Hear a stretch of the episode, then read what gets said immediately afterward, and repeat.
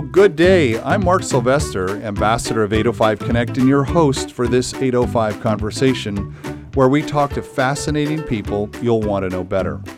Our show is sponsored by California Lutheran University School of Management and Tolman and Wiker Insurance Services. Thanks to them both for their support and continued encouragement.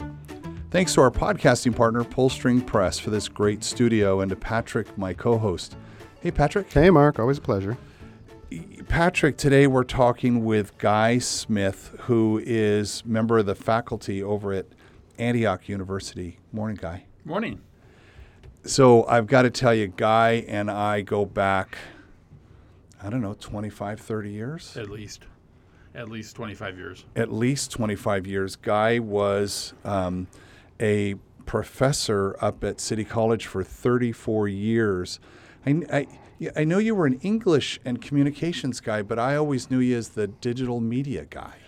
Yeah, I started off uh, um, in English, English literature, and uh, did that for um, a number of years at uh, City College. Uh, probably, I want to say, 10 to 15 years. And, uh, you know, the great irony of being uh, an English teacher is is that typically you go into the field because you love to read. Okay. And then you have to read the worst stuff ever, ever written. And and what happens is that you just by the time you're done reading all those student papers, oh gosh, you want to go out and uh, either shoot yourself or have a stiff one or several, and uh, so I kind of fell out of love with that. Um, I, you know, originally went into it thinking uh, there might be a career in writing, but uh, you know, I wound up teaching English, and I did that, and and actually, I think uh, I really enjoyed it, and I, uh, you know, this last weekend bumped into three or four students who said, you know, you made a big impact on my life. You, uh, you got to love that. Yeah, uh, you know, and you taught me how to write, and I think that's, uh, you know, that's rewarding. But when uh, the, you know, kind of the digital revolution came around, I want to say mid to early '80s.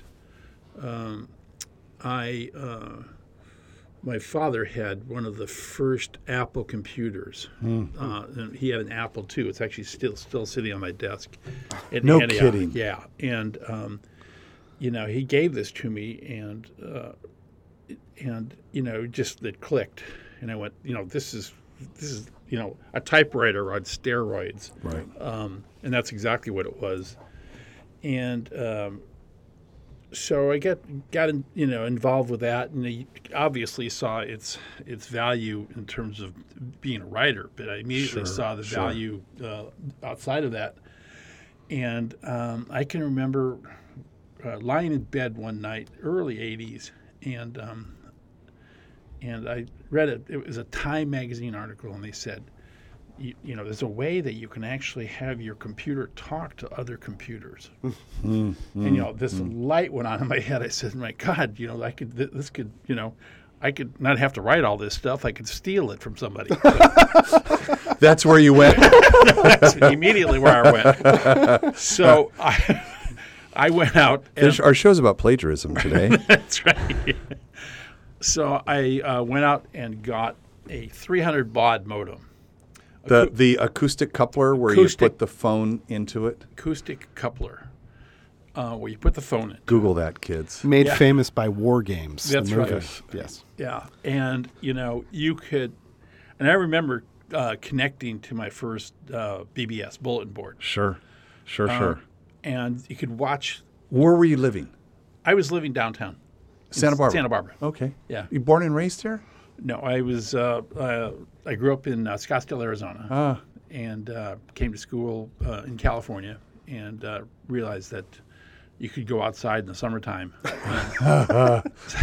so I decided to stay. Yeah. so tell me. So the BBS. So I, I remember my first time doing that. Sure. And some uh, and the screen says, "Can I help you?" And I went, "Whoa, shoot! There's someone. There's Yeah. a live human on the other end." Right. Right. Did you have something like that happen? Yeah, you know, I think uh, it was. Uh, this is back when the the well Yeah, right. It's a, a, 83, 84, 85. Right. Yeah, and uh, I can't remember, but BBSs were big, um, and then uh, I I was able to you know start getting into some more sophisticated. Um, uh, databases, and uh, the big one back then was called Dialog. I Yep, if you remember sure, Dialog, which was, I think it was Boeing uh, who owned it, and Dialog was up in uh, Silicon Valley, and they would aggregate uh, basically databases. And you're a teacher at this time, just starting your teaching career? Um, uh, just finishing my English career. Got it. Got it. and uh, so you know, I said, "Wow, you know, the the you know, the, you, there's a lot of information here," and uh, and just to back up, you know, as a graduate student, uh, uh, finishing my master's, you know, they t- one of the one of the courses that you take. First course in a graduate program is a bibliography course, where where they teach you to use the library. And you think, There's a class in that? oh yeah, Oh, okay. yeah, they, There's they, a class in everything. Yeah, they would. They would. You know, they would tur- turn it into a treasure hunt every week. You know, go find uh, this Oh. particular. Sure. And you know, I, you know, as a college student, you think you know how to use the library, and I didn't know what I didn't know. And Sure. you know, there's there's so much to know about using information and accessing it, et cetera. And so I got very interested and excited about the use of information. And um, then this computer came along, and uh, we realized that you could access inform- vast Just amounts of instantly. va- vast amounts of information instantly. And so I wrote a grant um, to state of California to start teaching this. really? Yeah, and Was that sounds like one of the first? yeah, and it was actually funded Now, where were you at this time? uh, Santa Barbara City College, Got it. And it was funded, and we bought some equipment and hooked them up and started teaching students how to do this. And um, Wow. then uh, then I started having people ask me if I could do searches for them. So this is still we're still pre Google, Oh yeah, yeah. big time pre Google. yeah, yeah. Uh, this, I mean, Google was uh, I think mid '90s. Right. Yeah. So you So um, anyway, uh, so I started doing searches for people, um, and that expanded. And then somebody, Fred Bellamy, who had a company named Infomart in uh, Santa Barbara, approached me and asked me if he wanted me to acquire that, and I did. And with that came a whole bunch of list of clients uh, to do uh, information on demand. Like And- what? Like what? Like statistics or like what kind of information? Everything you can imagine patent searches. who would you yeah, do them yeah, for? Pardon? Who would you do those for? Everybody you can think of, uh, large and small, individuals and corporations. So it's a paid search company. It was. paid to search. paid to retrieve. And we had actually there a number of things. You know, obviously, you could do uh, patent searches, you could do literature searches, you could do search for expert witnesses, uh, you could do financial information, and this is back when nobody even knew what a uh, what a you know computer was, much less a A search engine. Right. A so, search th- engine. so this was a side business outside of the school. correct. So what's interesting, Patrick, about Guy is he is a consummate networker. Uh, he he and I uh, started a really a networking uh, nonprofit called SCAMP, the Yeah. South Coast Alliance of Media Professionals. But he's always been very connected to the business community and uh, and networked like crazy. And so there's what what is it in your DNA that you like networking so much? Because now you just talked about networking computers and you're about networking. Uh, what I just like people, like making connections, like uh, getting to know uh, a broad variety of people, and uh, I see the value in, uh, in building, sustaining, and uh, and maintaining networks. So uh, uh, it's just something that's always come naturally uh, to me, and um, I, something I, I've always held out there is uh, just a characteristic that uh, Maybe I think that's, value. that's I think that's why we connected so well on Yeah, Scamp I think because so, too. it was um, so for the listener might remember I had a uh, animation company called Wavefront animation software company. Sure. And you were building out a lot. I mean, you went from Apple IIs to when when we worked with you, it was a whole lab of silicon graphics equipment, and we gave you millions of dollars worth of, software uh, that you know has gone on to the School of Media Arts, and all of that is done fantastic. Um, but in all of that, you've also you were uh, seminal in getting business education up at City College as well, isn't that right? Well, I mean, with the Scheinfeld Center and those kinds of things. Yeah, I, I, I took a lead in developing the entrepreneurship center uh, up there, and uh, that's turned into a very successful, um, a very successful. Uh, Yeah, we had en- Melissa on the yeah, show, and- entity, and yeah, Melissa's great. Yeah, she is. She's she's dynamite.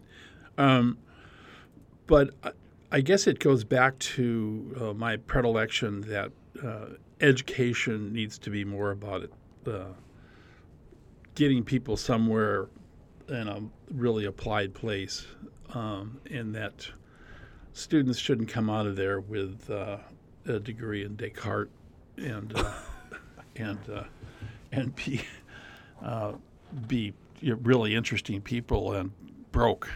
So um, I've always always tried to engage uh, the applied side of the world into whatever I'm doing uh, in an educational sense. And uh, for example, right now, um, I teach a class uh, at Antioch called Advertising and Culture. And Advertising in the culture, advertising and culture. advertising And it's an interesting class, and you can take that class any way you want. I mean, you could what does turn, that mean? Well, you could turn it into a very theoretical uh, Hmm. class on semiotics, and and uh, and turn it into something really ethereal, or it can be a class where uh, people actually do something and might lead somewhere, which gets their uh, enthusiasm up. So it sounds like you're doing the latter, the Uh, applied that's, part. that's correct. So we're, we're talking about what's the role of advertising in our, in our culture? How does it reflect our culture? How does it impact our culture? Uh, and one of the two of the things I asked him to do, um, which really kind of reflects my philosophy, is that uh, one of the things you have to do is go out and do an informational interview with somebody in the advertising industry Okay. where they have to go out and make a contact, meet them, set up an interview, and and learn something about the advertising industry. And students get internships out of this. They get jobs. They get romances, uh, and and so it's about doing something rather than just. What's the second thing? So you do. You said they do two things. Um, the second thing is they do a project, and the, uh, they do a, a, an ad campaign. And they create two ads. Fictional, or do they go do a pro bonus for someone like get- a nonprofit in town? They have their choice. Got it. So it can be a fictional product, or it can be a product they have, or it can be somebody else's. And they have to write two ads uh, for two different countries. So how you would Oh. how you would advertise this in Japan versus how you would advertise it. So that's where you pull the culture part in. right, right. And then they have to create the ad, do it, and then put an ad campaign together. How would and I give them a budget of uh, five hundred thousand dollars. Okay. How would you spend five hundred thousand dollars? What uh, what particular medium would you use, uh, and why, and what are the demographics of that? And really ask him to kind of lay out what this campaign is. Anyway, I'm I'm telling you this as a illustration of, you know, my philosophical bias toward an applied world rather than uh, a theoretical um, and academic world. It's int- I I did not know you were teaching that class, and you probably don't know that I'm working with the world's original advertising agency. Started 150 years ago, and I'm working with them now in New York uh, on a six-month project. And I worked with McCann World Group Uh-huh. uh, four years ago for a three-year project, and I didn't know anything about the ad business six years ago, and I got dumped right into Madison. I felt like I was on the set of Mad Men every time I went to New York. Uh, minus the alcohol. That's Sure. That's not there. and cigarettes. and cigarettes, but uh, and the groping. Uh, but um, it, it, it's fascinating. I mean, that would I would think be required watching for your students. Why don't you come? Uh, why don't you come talk to my class? Yeah, I will. Yeah, you I want will. I'd love to. Um, For the I- listener out there, that was some networking just done. the uh, I'm I am absolutely fascinated with advertising and the culture of the agency. Not necessarily. I, I love good ads, but I'm more now interested in the um, environment where these ideas are created. Yeah. And to the point of uh, the research, the cultural bias, um, uh, we got pulled in on a project a year ago with a company I won't name that um, they had misstepped. This this brand had misstepped very bad in doing their ads uh, the way they played in Brazil and Russia specifically. Uh, cultural insensitivity that they were completely unaware of. And now, when you look at advertising and you look at a global market, when you're doing something, you're, we tend to be so, and I'm thinking US biased. And I'm, I'm so glad to hear that they've got to do it in two different countries because it's completely different. Oh, you, you have to have localization uh, as an ad agency. and it's not and it's not localization on language. No, not at all. No. Uh, one of the things that, you know, I don't want to turn this into uh, an academic lecture, but uh, Well, talking about advertising business and, and how we understand how to, because it gets back to you, you have a core competency basic in communications, Right. which is right on point. So keep going, Professor. so uh, uh, Geert Hofstede uh, has something called Dimensions of Culture. how to, can give me that name? H O F S T E D E S. Okay. and you have you look up dimensions of culture, you'll see them.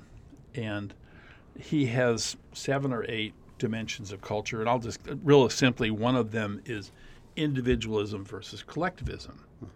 And if you are, and you know this, Mark, that if you are in uh, many countries in Asia, it's really about the group Yeah, collectivism. it's about the family. It's about face, this concept of face. Yeah. And it's about the concept of not standing out, being part of the group. And so uh, you want advertising that speaks to the group, that speaks to your belonging in the group, and doesn't uh, focus on the individual versus advertising in uh, Western countries, specifically the United States, where you know the quintessential form of advertising uh, that I think of is the Marlboro Man. You know, who is the individual, the rugged individual, guy who won the West and stands alone. You'll never see the Marlboro Man ever talk to anybody. Uh, and he doesn't need anybody. that's right. and so you take that dimension, individualism, collectivism, and how does that translate into all kinds of advertising? Which is about a call to action to get people to do something. Right. So you're you're trying to get an individual to click on a button to buy something, where in the collectivist, Well, I think you're still trying to get a call to action, but um, the, the collectivist, you, you appeal to uh, very, very, very different kinds of emotions than the individualist.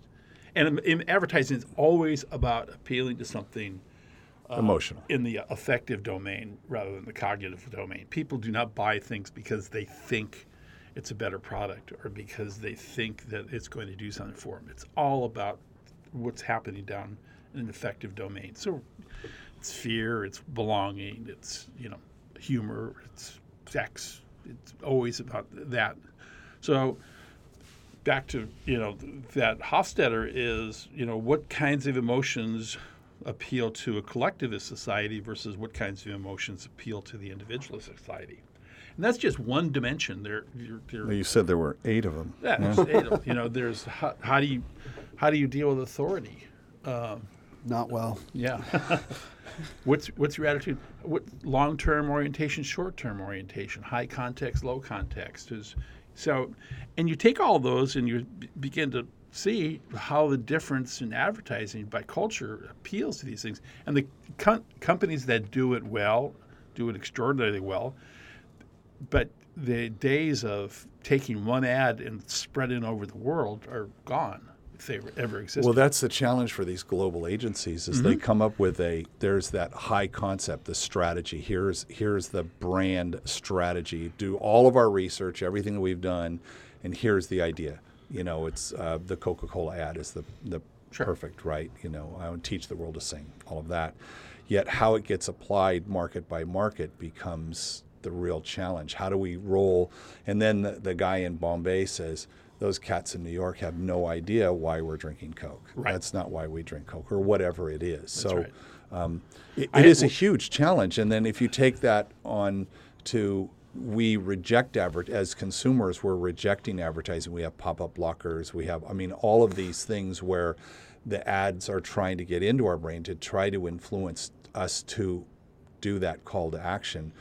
So you're on the cutting edge of this, teaching people what what's what do you think's working? What are you teaching people that works now? repetition. Repetition. Repetition is a huge one. It's just you are going to remember the message that you have been bombarded with over and over again. And a lot of times, uh, you know, there are lots of strategies. There's not a single strategy to Right. to work. Well, I mean, it's tough now, right? Because we've got, uh, Well- you know, the number of impressions, you know, is is uh, is exponential. You know, with our, our phones and TV and second screens and and all of that kind of stuff. Yeah, uh, a huge part of it is getting above the clutter. So there's this uh, model called AIDA, A-I-D-A, AIDA. A-I-D-A. What does that stand for? Atten- attention, interest, desire, action. So, uh, number one is how do I get someone's attention? Well, you get someone's attention a whole bunch of different ways. Typically by doing something unusual. And if you look at uh, Super Bowl ads that are coming up here next week, just run that uh, filter through as you watch them because they're living in clutter. Not only are they living in clutter, they're living in the world of the digital video recorder, Right, uh, where right. people people Fast fast forward forward through it. Um, so we have to do something that gets people's attention. That's unusual, and you're seeing them more and more and more. So on fast forwarding, have you been to Tokyo? No, So in Tokyo, you land a couple of hours outside of the city, and I've been there.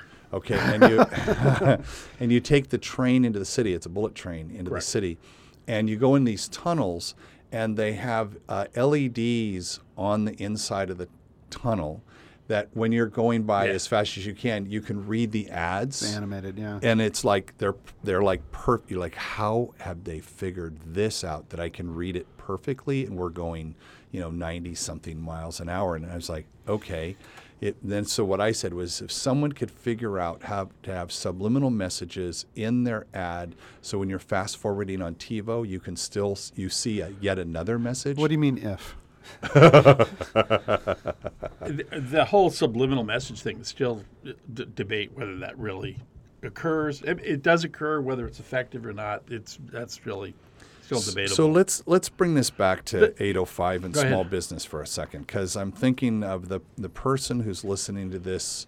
Uh, just uh, statistically and demographically, they're small business owners. They've got four employees. They're you know they're working hard to get attention and rise above the clutter. They're exceptionally good looking.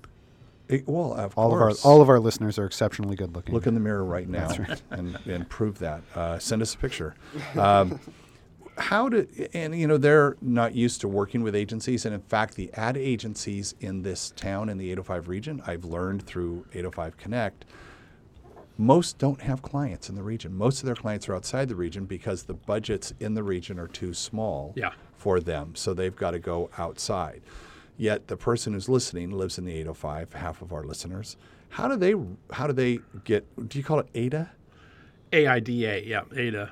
That's that. There are lots of different models for uh, advertising. That just happens to be one that. Uh, Well, I mean, I, I like that. It makes me think of the funnel, right? Yeah. That that's like I That's get- exactly right. Right. It's, I've the sales funnel. Exactly. It, it, it I actually like that a little better than I'm going to adopt that. Thank you. Um, how, how does that small. I mean, do you get small businesses and they're learning how to? Well, I'm not in the advertising business, uh, and I don't have an agency.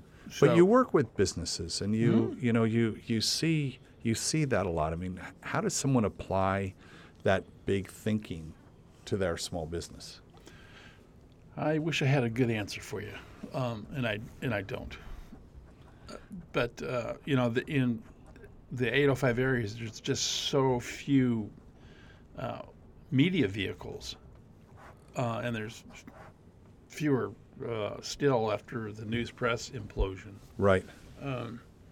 So you know, there, we've got some print, uh, we've got some radio. Have you done studies on what's most effective right now in 20, 2015, 2016? No, I have not. Have you seen or you guys study that at all? Because I'm I'm curious. I mean, is it buying banners on on face? I mean, is Facebook ads? Well, we, we know social media. Um, we know social media works, and social media works well for small businesses on tight budgets. So, uh, if I had to, uh, if I were in that, I, that's where I'd put my uh, put my money. You know, putting ads on KEYT. You're, you know, the famous uh, adage on uh, advertising is, "I I know I'm wasting half my budget. I just don't know which half." I've, I've heard that. Yeah. Are Yeah. your guy when you when your students you bring them into class and you start kind of uh, communicating to them this idea of, of clutter or this idea of, of any of these ideas, are they this group of students that you're seeing these days who have grown up immersed in it? You know, who have grown up just completely. You know, they've they've had the internet their entire lives essentially. Um, does this does this seem shocking to them? Are you are you pulling back the curtain of the Wizard of Oz, or is this, or do they already know? Do they already feel like like what you're saying is obvious? Uh, there's a there's, there's a saying I'm very fond of, and it's the saying is fish will be the last to discover water. Sure. What's how's the water today, Okay, un- boys? un- What's un- water? and, Yeah. and they're swimming in this vast ocean of media, and most of them don't uh, reflect upon it. They don't realize they've been being sold to. Well, I think they have this vague idea they've been being sold to, but uh, they don't really reflect too much on it. Do they? You know- Because yeah, do they realize why they make the choices they do when it No. comes to their purchasing power? No.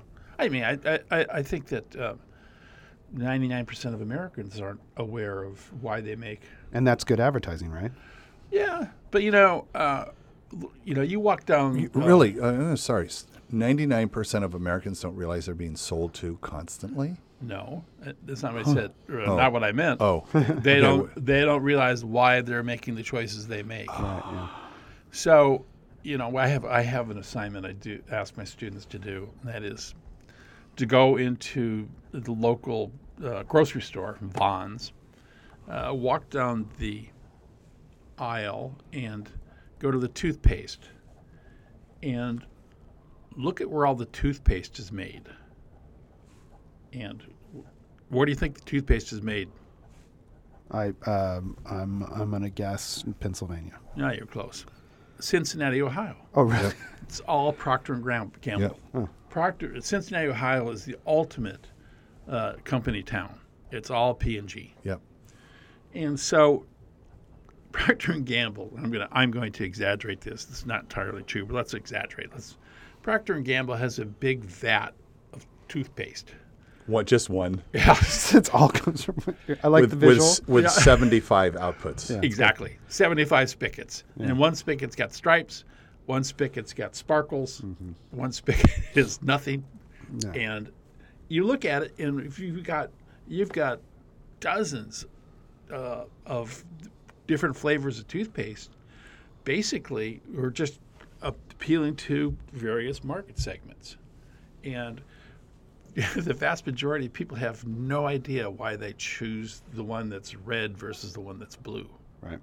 And you can take that, you know, for commodities, water, the same thing. I mean, water is water, but yet we're going to give it some sizzle and uh, build a brand around it and market the bejesus out of it. This is uh, one of the largest water bottling companies. Just released that, in fact, their their bottled water is just tap water. There is nothing, absolutely nothing about it that makes it What, really? Aqu- Aqua, I think it's Aquafina, who's uh, uh, bottled by Pepsi Cola Company, said no, it's just tap water. We've never said it's anything else, but it's just it's just tap water from wherever the regional bottling plant is. Yeah, so to I- your point, I yeah. just made, yeah, right. yeah.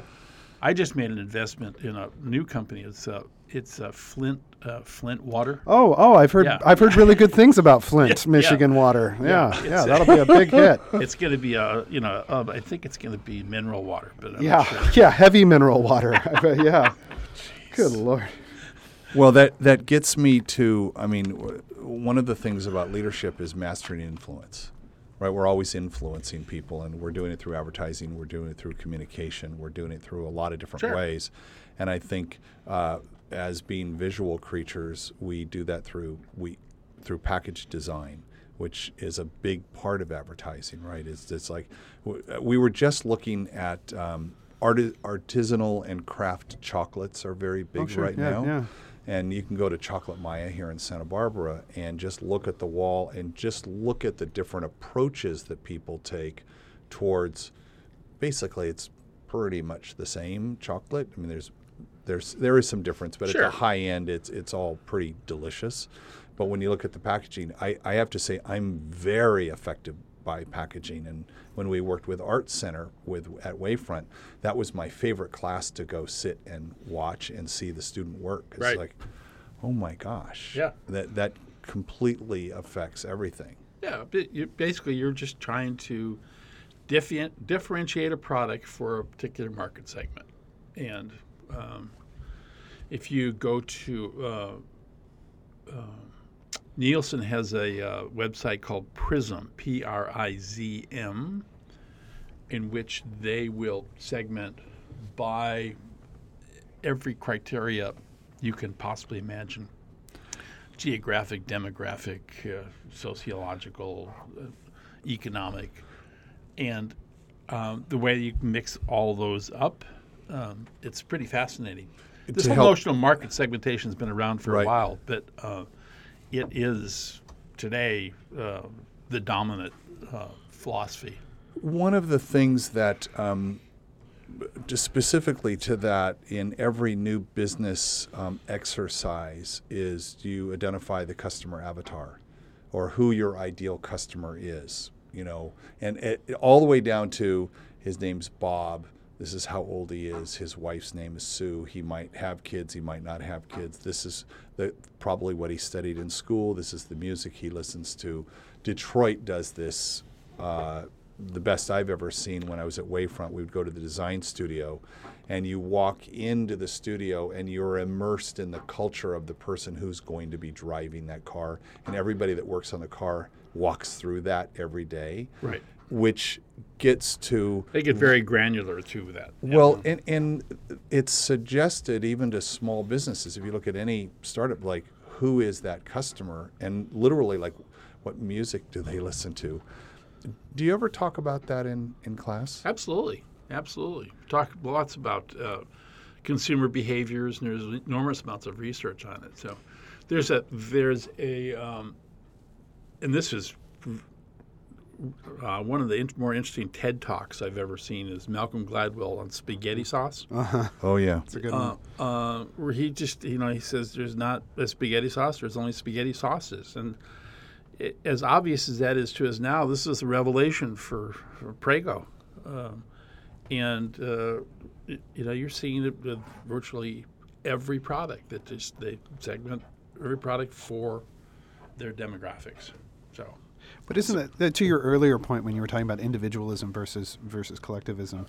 This idea that that in America we are very it's a perceived individualism because we don't necessarily want to be outside the box when it comes to like we want to feel like we're we're we're unique and special and, and granted with certain unique special tastes. However, we very much are attracted to movements and very much attracted to things that are that we're that everybody's getting into. Oh, everybody's doing this. Everybody's involved in trendy. this. It's, it's it- trendy this is trending now. but but we still want to maintain our individuality while doing what everybody else is doing. Yeah, it's.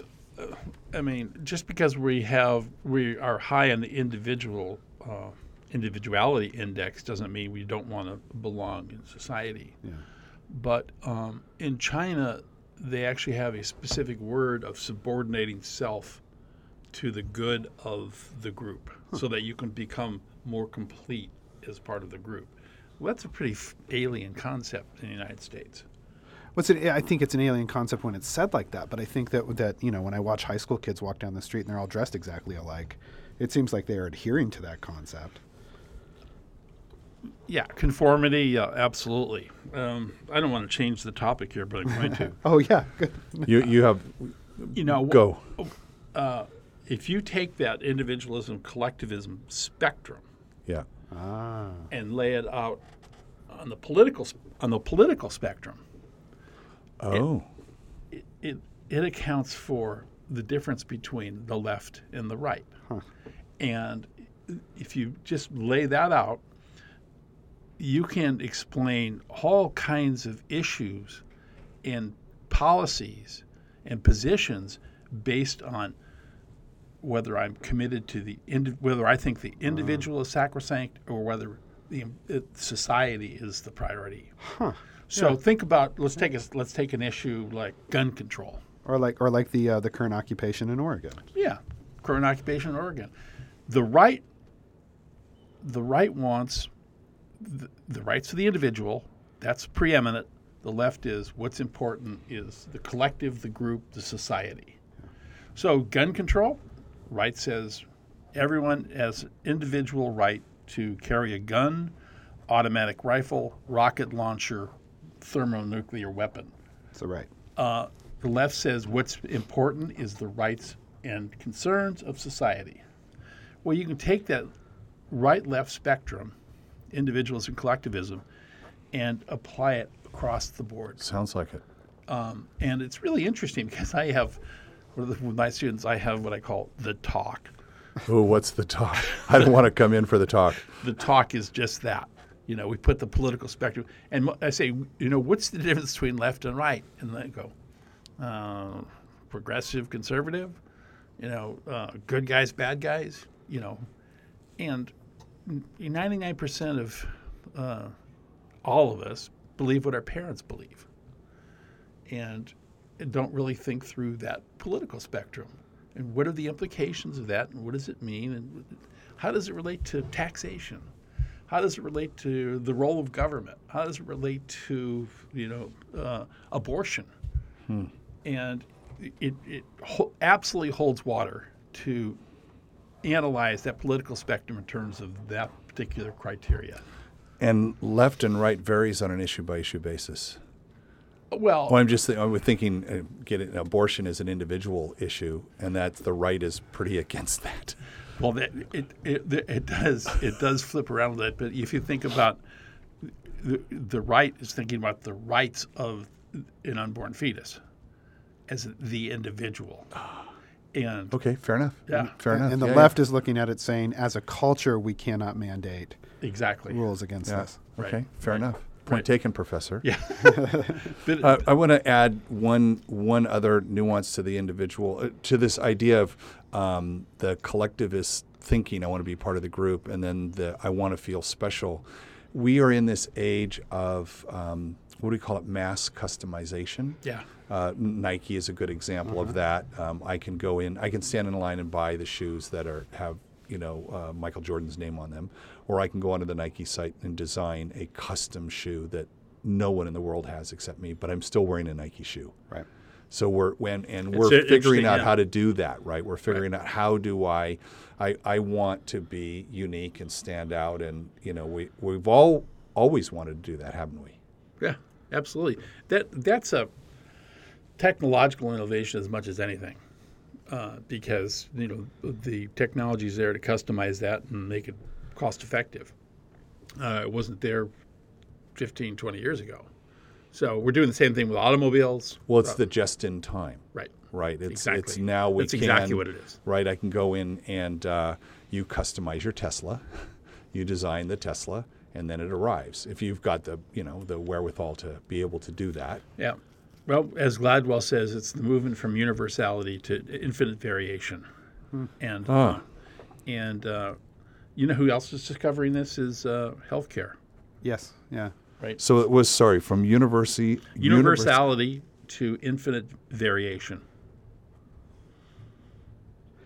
Is that And- now? Is that speaking to the flexibility after the fact? Like once you've purchased the policy, the healthcare policy, you want maximum flexibility, or you rather than in, all encompassing. Like I don't need to. I don't need it to cover this because I'm, I'm not a smoker. This is way out of my. Uh, All right, let me see if I but can. no, but but uh, one of the great revelations in cancer research is it's not you've got cancer; it's you have your cancer. Yeah, no, th- that's exactly it. And and then the medicine goes in and figures out, oh, I don't need to treat all the cells. I need to treat Exactly. that exact cell. And they're figuring out how to target it. So the medicine you get is Specific to, to you. that's correct, Oh wow. right? It's pretty insane what we can do now. Right. But, you know, once again, you know, if you look at this, the big mega trend, it's the movement from universality to infinite variation and customization.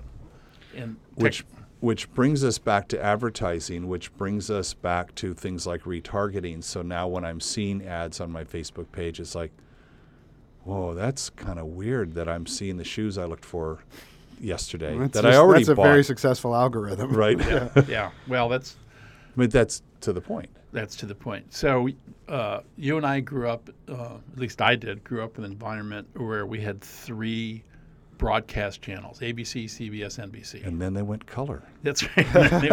and Sunday nights. Right. and they were and they were closed for business from 1 a.m. to That's you know, right. 6 a.m. Right. Yep. So, um, and that's where the term broadcast. Broadcast is actually a, an agrarian term for spreading seeds. Right. Used to broadcast. Broadcast. Um, Broadcast. and so, it, in broadcast, you used to get a little of everything. Right. And uh, even before TV, the early radio stations used to get a little classical music, get a little jazz, get a little news, get a little soap opera on the same channel. Well, where are we today? Today we have, you know, we have entire radio channels devoted to a single artist, And we have podcasting. and we right? have So I- exactly Right. So, I can listen to a very specific kind of thing. Right. So uh, the the academic term for this is called demassification, and demassification is the movement. Can I from, buzzword bingo him on that? He's doing it. He's explaining it. okay, good. The demassification is the idea that we are uh, taking the mass media and targeting it into individual niches. So, right now, if you go into uh, a bookstore, if you find a bookstore, magazine store, The book den located on Anapamu. the you know there are three magazines uh, devoted to people who take their metal detectors to the beach. Oh yeah, good. Yeah, yeah. Yeah, three Really? three separate magazines, right? Um, and so here's the point: if I'm selling metal detectors, do I want to sell metal detectors in Time magazine, or do I want to sell metal detectors in that magazine for a fraction of the cost? right. So the demassification has really been driven by advertising Right. allowing right, right. allowing me to get to And- particular niches. And the ultimate form of demassification is the internet. and big data. Yes, and being able to mine that and and there I think the leading edge of that has got to be the political campaigns. I really think that they're because they've got the budget to be able to finance the work that's actually getting them to the numbers so they can actually I mean it's it's take a look at that. yeah, You're, you're saying like like a candidate might speak to a very specific issue based on the fact that they've identified these very kind of like, oh, this is in this community. You know, vouchers are very specific, or in this community. Or ec- extremely specific, more specific than we are aware of. So you're Abso- getting an e- you're getting an email from the candidate with the five things that you actually care about, oh, very much so. and I get a different email. Exactly. Right. Right. Exactly. And that's all driven on budget. And that's where the, I mean, all the money that's raised for politics is all for advertising. It's in buying, buying this data Right. and then getting the message out to the exact person because they can't, they've got to, they can't broadcast. They need to narrowcast and they need to Right. Personalize that. My, one, my, one of my theories is um, that what has driven the political acrimony in this country um, is what I call information hedonism. And once again, if you go back, you roll it back to a broadcast environment, we had to listen to all kinds of points of view. Right. Some you agreed with, some you disagreed right, with, right. some you thought were inane. But at least you had to listen to them. Now, I can pre-select, and I do pre-select only those sources and channels that reinforce my existing Hmm. biases. So, information hedonism allows us not to expose ourselves or even think about To alternative diversity points. of ideas. Right. We had a professor from Kalu in here a couple of weeks ago, and he talked about a book called The Big Sort, which is how we pre-sort to, to exactly to your point. Yeah. And I was listening to uh, a podcast recently where someone was saying they, um, instead of unfriending or unfollowing people that had these wildly diverse views, it's like this stuff's showing up on my wall. I don't want to see this. They're actually encouraging that just to get a little bit of diversity of opinion Interesting. which is just interesting. Yeah. Guy, um, unfortunately, another 45 minutes has just escaped us. Kaboom! Just like that. Oh, it went fast. Yeah, it. Um, We only go fast here. yeah, One speed. we fast. Um, and we come to the part of the show that um, is my favorite part, which is we've had this great conversation. We've we've gone and we we talked a little bit about what you've done, but we talked about what you're doing and where we're going. And we've talked about so many different things, and we know that the listener, the new listener, who's looking through a list of you know 50 plus titles and trying to figure out which one of these to listen to first, wants to select that really intriguing and compelling subject line. So the question is, what do we call this episode? And you get first dibs. Advertising and art. Okay. go. Why not? See? He, notice, listener, how he did that so quickly. Sometimes there's a there's a uncomfortable silence, uh, which I actually like a lot. Followed by a protest. I, you know, a, a, a point I want to make, uh, and I realize we're almost out of time, is that I, th- I think that advertising is one of the highest forms of art in our culture today.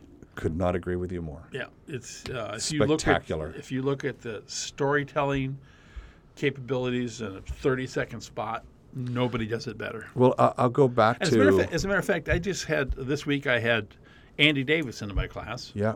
Uh, who's the director of uh, The Fugitive and uh, Holes, The Guardian, yeah. Perfect Murder, right.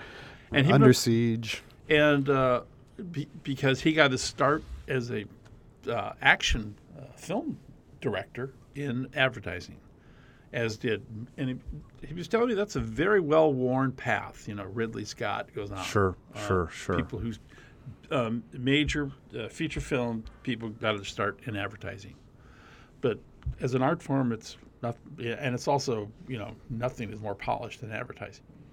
Well, it's how do I, you know, how do you tell that succinct story in 15 seconds Right. Or or or six seconds? or with a print ad. There's a story there.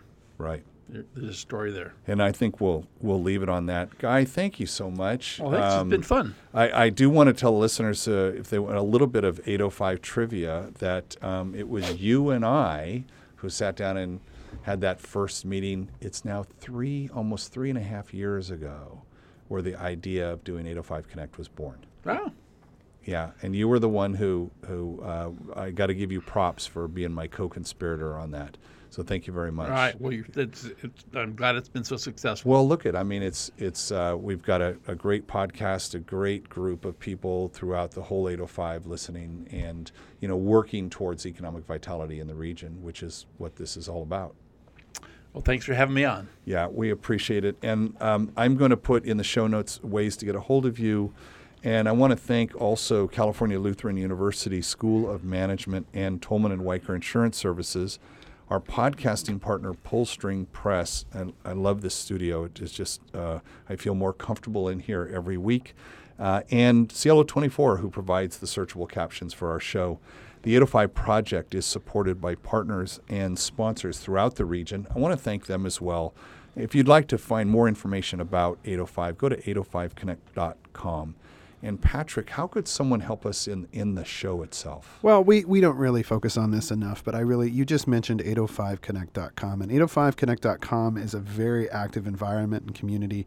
And uh, I would say that, that we need to cross pollinate a little bit. So take the action, go to 805connect.com, sign up, become a member and a partner inside of uh, that organization, and then start that conversation about, hey, how did you find this place? By listening to this podcast.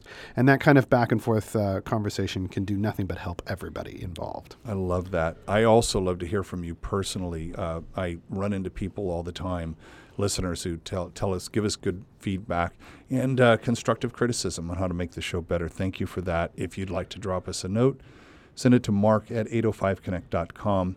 Let me know what you like about the show or how we can make it better. And until next time, this is Mark Sylvester, your host for 805 Conversations.